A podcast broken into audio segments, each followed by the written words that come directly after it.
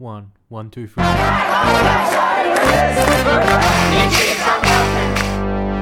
Hello and welcome to the People Powered Green Left podcast, where we give a voice to the 99% and not the big corporations. If you think this project is important, please consider becoming a supporter today. Now, on to our latest episode. G'day everyone. Uh, my name's Alex Bainbridge from Green Left. Um, I'm here today with an interview with Kamala Emanuel, who is a Socialist Alliance Senate candidate in Queensland. Uh, g'day, Kamala. Do you want to introduce yourself? Oh, g'day, I'm Kamala and I'm here on Jagera and Turrbal country. This is land that was never ceded and I pledge my support for the struggles for sovereignty of First Nations people all across this continent. So, Kamala, can you perhaps um, just begin by telling us, um, you know, why you're running and what you think some of the key issues are in this election? Yeah, sure.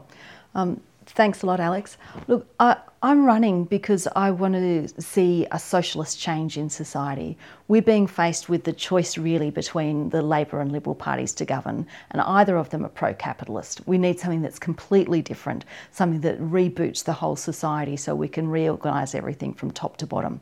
Now, voting for the Socialist Alliance won't be won't mean that happens overnight, but it will be a vote for an idea a vision of a world where people and the planet come before profit. So that's why I'm standing, and we want our we want your number one vote. Um, but even if we don't get elected, that'll it'll transfer over to the Greens. But what we want is a vote. Um, and even more importantly, the, the development and strengthening of a people's power movement for change. The kind of change that I'm talking about is the kind of change where everyone has a home, everyone has free healthcare, everyone has education, every, everyone has the access to all the things for a decent, dignified, good life um, in an inclusive society so that we can end rape and violence against women, end discrimination, end racism, um, and restore the relationship of um, you know, the, everyone who's not First Nations with First Nations people in this country, and that we can restore the relationship between humans and the environment. Um, and that's the kind of the big picture that Socialist Alliance is putting forward. And the reason we want people's vote um, is because that sends the strongest possible message that what's on offer currently isn't good enough. Um, Obviously, we'd rather see Labor get elected than the Liberals, and we'd rather see a strong vote for the Greens um, that, with preferences to Labor. But we want an even stronger vote for socialist change, where people put a number one for us that says, yes, we are ready to be building a people's power movement that can alter the, the political forces in society. Um, and instead of uh, creating the kind of society that is going further and further down the road towards fascism, further and further down the road towards uh, tearing apart our society um, and and leaving so many people behind. We want to stop, reset, and solve our health problems, solve our um, social problems, solve our environmental problems. I, I, wanted to ask a bit about your personal background. I think a lot of people are aware that you are a strong feminist activist and very passionate supporter of abortion rights, and that's been one of the campaigns you've been involved in for many years. But it's probably not so widely known your background. Could you just tell people, um, you know, what is the first vote that you made uh, as an adult, and what was the first political action you, you participated in as a child? Oh, that's very funny. So the first vote that I gave was actually to the Fred Nile Call to Australia party. Uh, and the, the first political action I can remember ever participating in was a protest outside the abortion clinic in Tweed Heads with my mum. So we went along to this abortion clinic because um, we were people from the, our church um, uh, said that this protest was happening, and, and at that point I was um, very strongly anti-abortion because that was the message that I'd picked up at church, and um, I mean to to kind of to kind of try to absolve myself a little um, when Mum and I realised that um, that the people there were just seemed to just really be wanting to angrily yell at the the women who were going into the clinic. Um, we decided not to go back to anything like that again because we, we we didn't want to, we, we weren't there to be horrible to women. We thought, I mean, it probably would have been horrible even if we were quiet and gentle and as loving as we thought we could be. But um, anyway, that was so I, I, didn't do it again. Um, but that is my first political action, and and it, and it was abortion that was the um, the deciding factor. I remember going along and asking all the different people who were handing out how to vote cards, um, yeah, but what does your candidate have to say about abortion? And to me, this speaks thoroughly to the way. Um, to the way religion is is being derailed by right wing forces because people of good conscience, people who want to do the right thing, you know, who, who might love God or might, you know, want to love humans, and, and the, the urge to, to love babies and look after babies, I, I think is a, is a beautiful thing. I think what, what the problem is, is where people use that um, as, as the metric for how to judge a, a whole political project, and where they you know, and I include myself as in, in the past in, in this, where you kind of forget the things like um, don't judge others lest you be judged, or, or things like, um, well, I just people don't seem to. I mean, in, in, the church that I grew up in, I, I we were very strongly all about um, all about the Bible, and when you go and have a look at the Bible, abortion's not even there. Um, but but but I think I've, I've met many many people of, of faith who um, who have an approach that's that's very much of the view that I you know it's more akin to the view that I developed, which is um, you know that uh, that compassion should be the guiding thing and that um, that really a, a loving compassionate approach isn't to burden someone with a pregnancy or the care of a, a, a another human um, if they're not in a position to to actually do that well. Uh, so obviously you went you went from being a fundamentalist Christian yes. to being a revolutionary socialist. That's right. And you went from being an anti-abortion activist to someone who actually provides abortions. That's right. Yeah. Can you explain why you why you went through this change in yourself? Yes. Well, well, the I, I, did grow up a you know very religious person and and um, and I was very serious about about it all, and I honestly I think that to to to really follow the, the, the things that I that I thought were important were um, faithfulness, justice, and compassion, and and I still think that, and but I think to follow them to their real conclusion does mean being a revolutionary socialist. I mean, that's that was my experience. And and I, on on the one hand, you know, you, you don't have to be a, a, a Christian or a person of faith um, to uh, follow uh, socialist ideas, and and I, am I'm not now. Um, but it's certainly not in contradiction with with really pursuing. A, a, a, serious attention to, to justice, which I believe is found very deeply embedded in the Bible. Um, I, I, think to pursue that to its logical conclusion, you've got to look at our society. And, you know, like if, if you believe in teachings like, um, you know, uh, the poor should be looked after, the poor, the widow, the foreigner, um, the sick, you know, this idea that, that who, who gets in and who gets out on the final day. Um, those who, you know, I was sick and in prison and you visited me, I was hungry and you fed me, I was naked and you clothed me, those kind of ideas. Well, our society isn't living up to any of that. Our society is based on this greed and avarice, theft of, of, of the wealth of the, the land and of, of working people for the, for the greedy, greedy few. And and so I, I think we do need to reorganise society thoroughly so that everyone has access to the resources they need to, to live a good life. Um, and and that's that's not what we've got now. Capitalism is the opposite of loving your neighbour, and um, and I think that if you, yeah, like I said, you don't have to be a person of faith to to think this way. But if you care about justice, which I think people of faith often do, um, if you care about justice, you, you have to see that we need to reorganise our society. And, and, and you, you look at the, the, um, the injustice of climate change, the threats to future generations and, and to people living in the, the planet, all across the planet now, um, the people most responsible for climate change are bearing the brunt the least, and the people bearing the brunt the most um, were least responsible for the emissions, um, and that's thoroughly unjust, and and the the threat uh, to future generations even more so. I mean, religiosity is a bit of a feature of the election campaign, especially with the religiosity of, of um, um, Prime Minister Scott Morrison and you know, how long it's been since he's been in Hillsong and, and, and a whole lot of issues related to that. I'm wondering, I mean, you partially did cover then, but could you could you talk a little bit more about um, uh, the questions i mean a lot of a lot of religious people get very focused on issues like abortion homosexuality transgender issues things like that whereas the bible talks a lot more about things like um, you know, liberation for the poor, uh, you know, feeding your neighbour, you know, love your love your neighbour, uh, and a lot of those questions, um, which which dovetail much more in with a socialist uh, program, um, are actually ignored by this the right wing Christians. Could you perhaps just not necessarily just uh, uh, explain a little bit more, bit more about that? Yeah, um, thanks for that. I, I actually, it, it, it's sort of funny because I'm, I, as I've said, I, I'm not a Christian now.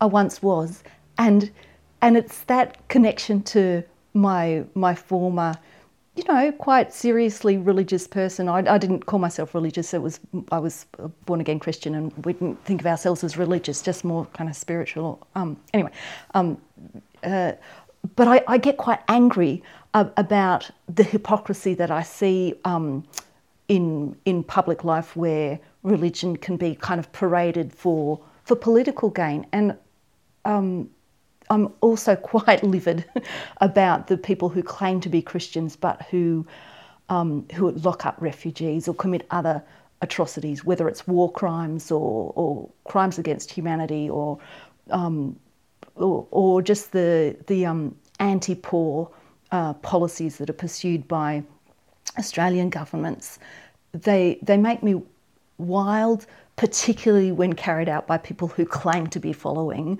the person who said you should love your neighbour, blessed are the poor, um, and you know feed the hungry and, and house the homeless. Um, and and I think you know the the stories that I was brought up on, and a lot of people are, obviously not everyone, um, about uh, even just about Jesus having been a refugee, having to go to Egypt um, as a as a baby um, in order to escape persecution.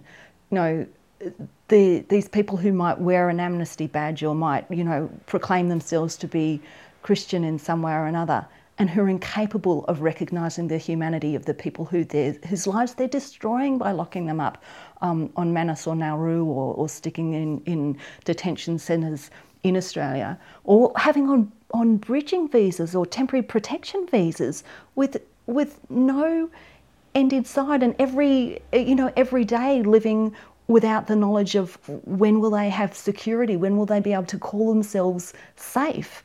Um, asylum seekers need safety and sanctuary, and, and these are things that Australia could offer. So, um, so yes, in, in public life, there's there are whether you look at refugee um, rights and the mistreatment of refugees, whether you look at um, the fact that uh, poor people, people on social security benefits, um, people living with disabilities, people needing the support and solidarity of a community, um, they're, they're being denied that by, by Australian governments and, and being forced to live being forced to live in, in the kind of poverty that just doesn't allow for people to have security and, and know that their needs will be met. And I, I really want to live in a society where we do look after one another. And, and I think you certainly don't have to be religious to want that.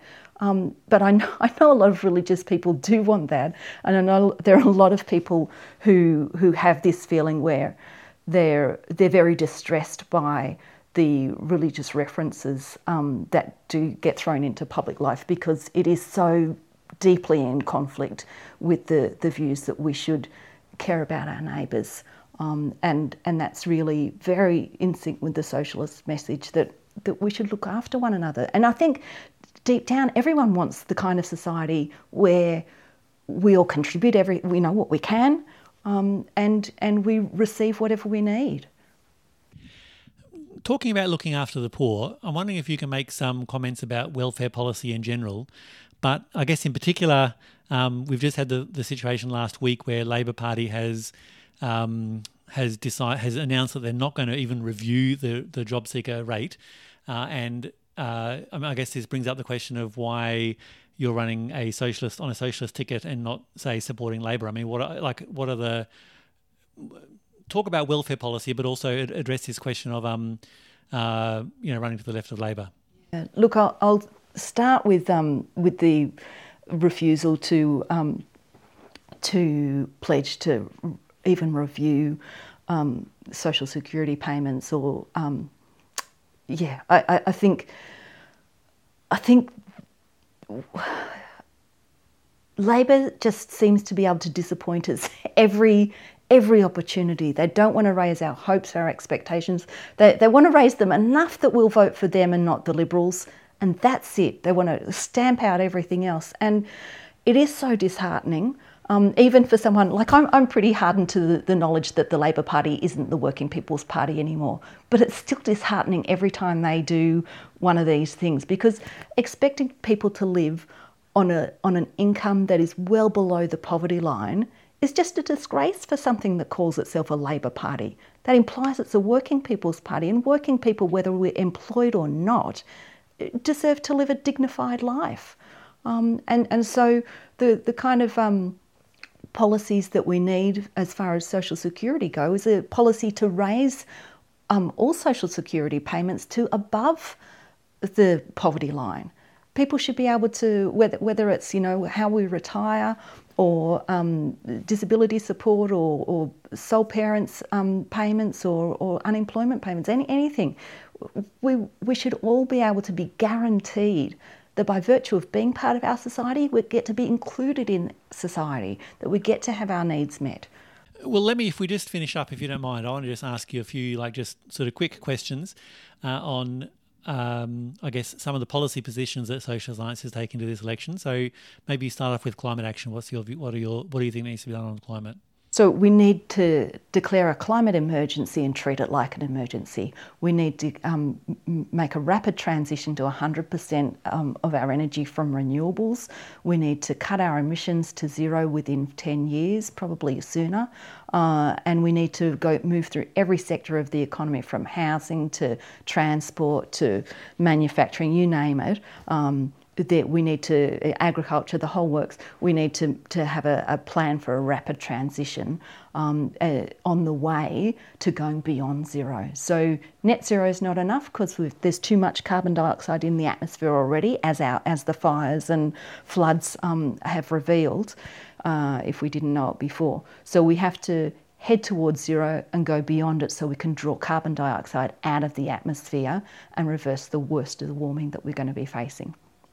And it has to be just. it has to be just. See, this is where a socialist um, plan comes in because uh, people are going to be affected by the transition we have to make. The, the people whose jobs are affected and communities are affected, whether it be by phasing out coal, and oil, and gas, or whether it be by um, you know everything that we have to do. Um, particularly, let's start with the fossil fuel sector because that's so glaringly obvious. Um, there needs to be a jobs guarantee everyone currently employed in the coal, oil, and gas sector needs to be guaranteed a job and guaranteed um, whatever they need for, for a transition um, to another job. So, whatever training they need, whatever support they need to make a transition and be guaranteed a job, so that um, so that we stop this um, criminal uh, pitting of workers against environmental goals. And what does Socialist Alliance say about justice for First Nations people? Well, we need to negotiate new treaties with First Nations people because this colonised country has to go through a process of decolonisation. We have to we have to find the way for um, non-Aboriginal people to live in justice and peace with the First Nations of this of this place. Um, so we need to negotiate new treaties that that yeah, that establishes a just way forward. Um, we need to end black deaths in custody. So the recommendations from the, the royal commissions and all the other inquiries and inquests and reports that have that have been held, they've got to be implemented. Um, and we we need to um, raise the kind of standard of living and and social um, social well-being of First Nations people. So there needs to be um, specific specialised programs led by First Nations people um, to deliver um, what the communities need in terms of education, housing, healthcare, uh, and, and and everything else. Housing is a big issue. What do you say about housing? Oh, housing is a huge issue, and it's getting worse. I've, I've you know, just in the cities that I've been living in, in, in the last couple of decades, it's you, you see um, the pointy end, which is houselessness or homelessness, um, and, and there's there's the invisible, um, you know, couch surfing and and and housing insecurity, um, whether it's um, people who are on housing department waiting lists um, or, or, people just struggling in the private rental um, and even you know people trying to buy a house. So e- every level um, there's there's hardship and, and difficulty and it doesn't have to be like this the whole idea that housing should be delivered by the private market is just ridiculous not every country in the world does it like that and because not every country in the world does it like that we can see that with public housing um, made a, a priority, um, and and you so let's say build a million public houses, um, and uh, and and let there be and let rent be capped. Um, uh, so that people are no longer in housing stress, at least no more than 30% of people's income, and, and bring it down to 10% over time. Um, and basically make it possible for everyone to live in a home who wants to live in a home. Uh, raise the status of women is something that you've said before. Why do you say that? Oh, absolutely. Well, the status of women is not equal to the status of men, so we need to raise it. And there, there's um, a whole pile of different elements in, in here, and it's um, cultural and economic. And I, I, think that we, the way I see it is that we can't expect um, the cultural change if we don't change the economics. So women are currently stuck in this situation where um, our incomes are less than men's for a whole lot of reasons.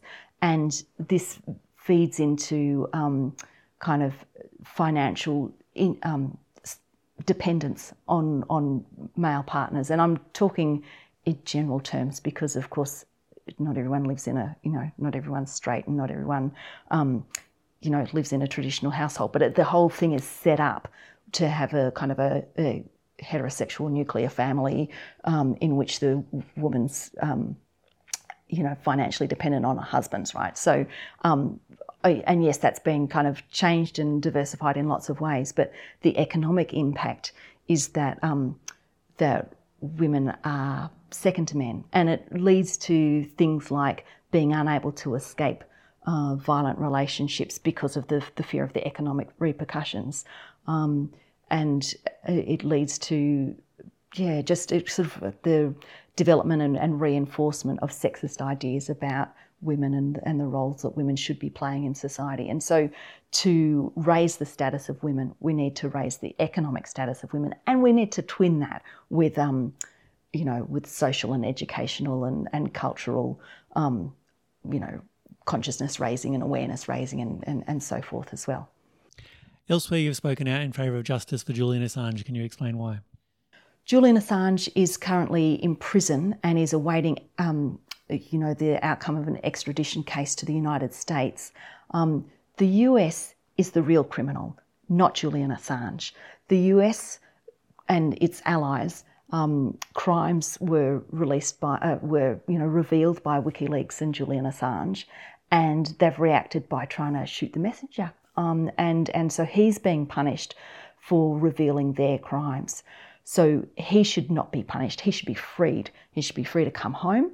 He should be um, not face extradition, um, and and that all should be be over. Uh, you've also spoken out about the cost of living. Can you talk about um, Can you talk about that? Mm. There are two aspects to what needs to be done. One is increase wages um, and, and other forms of income for um, ordinary people, and the other is to control prices. So, on the one hand, um, uh, so wages uh, wages need to rise, and the best thing the government can do there is to um, have a pay rise for um, for public servants and support a pay increase. Uh, sorry, and, and to, to um, what's it called? Uh, to legislate to get rid of the anti-union laws, so that workers and their unions can organise to fight for wage rises. So that's the first thing, um, and and raising like um, social security payments. Um, so so on the one side, increase our income, and on the other, control prices, and we can provide a whole lot of things publicly. Uh, so make public transport free, make um, education actually free, make healthcare actually free, and include you know include all all healthcare, so all the ancillary, allied health, dental, uh, uh, mental health, everything. Um, it, that that should all be free. So if we had, if all those things were free, the things we need um, were free, um, and and keep on keep on looking at step by step what else needs to be added if if it's still not enough. So so if we need to have a um, a food basket uh, that that we just say okay well certain things in the food basket you know a, a household every household gets to have a certain amount of um, food that's supplied for free. You know, there's there's um, you know a certain amount of access to the internet or, or um, utilities. Um, these things could be. We could just say, well, step by step, if it hasn't been enough yet and people are still needing relief, we'll just make things um, free or subsidised um, and, and basically move towards more and more things being publicly provided. One of the, uh, I guess, very important aspects of socialism is the idea about workers and ordinary people being in control of society. And that, I think, is, I mean, a lot of the policy changes that you have suggested there would uh, overlap with some other uh, other progressive parties, but I think it really is the socialists more than anyone else that have got this idea about grassroots democratic transformation of society. Can you please talk about what that means to you? Yeah, so I was sort of referring to this at, at, at the outset. It's that we need to make a deep going change in society in order to do do all these things that I, I was sort of talking about. The the ruling class, the capitalists, the bosses, they don't want any of this. And everything's rigged at the moment so that they don't have to pay too much tax um, and, and, and they're happy. What, what we're um, suggesting, and I've just realised I didn't talk about nationalising the banks and mines and I didn't talk about a whole pile of other things, but anyway, what we're suggesting um, is going to impinge on them. It's basically, if you look at the, the you know, wage, um, wages share of GDP versus profit share of GDP, they're inversely proportional. You raise one, you're dipping into the other, and vice versa. I mean, maybe taxes somewhere in there as well, but um, we want more tax and more wages, and and it's, it's got to come out of the profits of, of the corporation. So the only way we can do that is if we've got power, because currently the power is not in our hands. At the moment, um, the big businesses they're buying the political parties, you know, in, in one shape or another, and some of it's legal and some of it's not, but um, it, doesn't matter. That's what they do we need to have a, a new kind of a system that puts us in power. And the step towards that new kind of system, because that's that's that's a huge thing. That's not going to happen out of these elections. But the first step is building the kind of movement that demands these specific things and that, that makes democratic demands that, that we have more power in our workplaces, more power in our communities, more power in our educational institutions so that we get used to exercising power and control and we get used to making decisions collectively democratically listening to one another and and trying to trying to sort things out so that we can make a plan and implement it. Um, and the, the more experience we have this in, in social movements and in winning those rights to make these decisions, um, and the more we can expand the right to make decisions, um, then the closer we'll get to being able to ultimately um, establish a new form of decision making where that is where the, the institutional power is in society.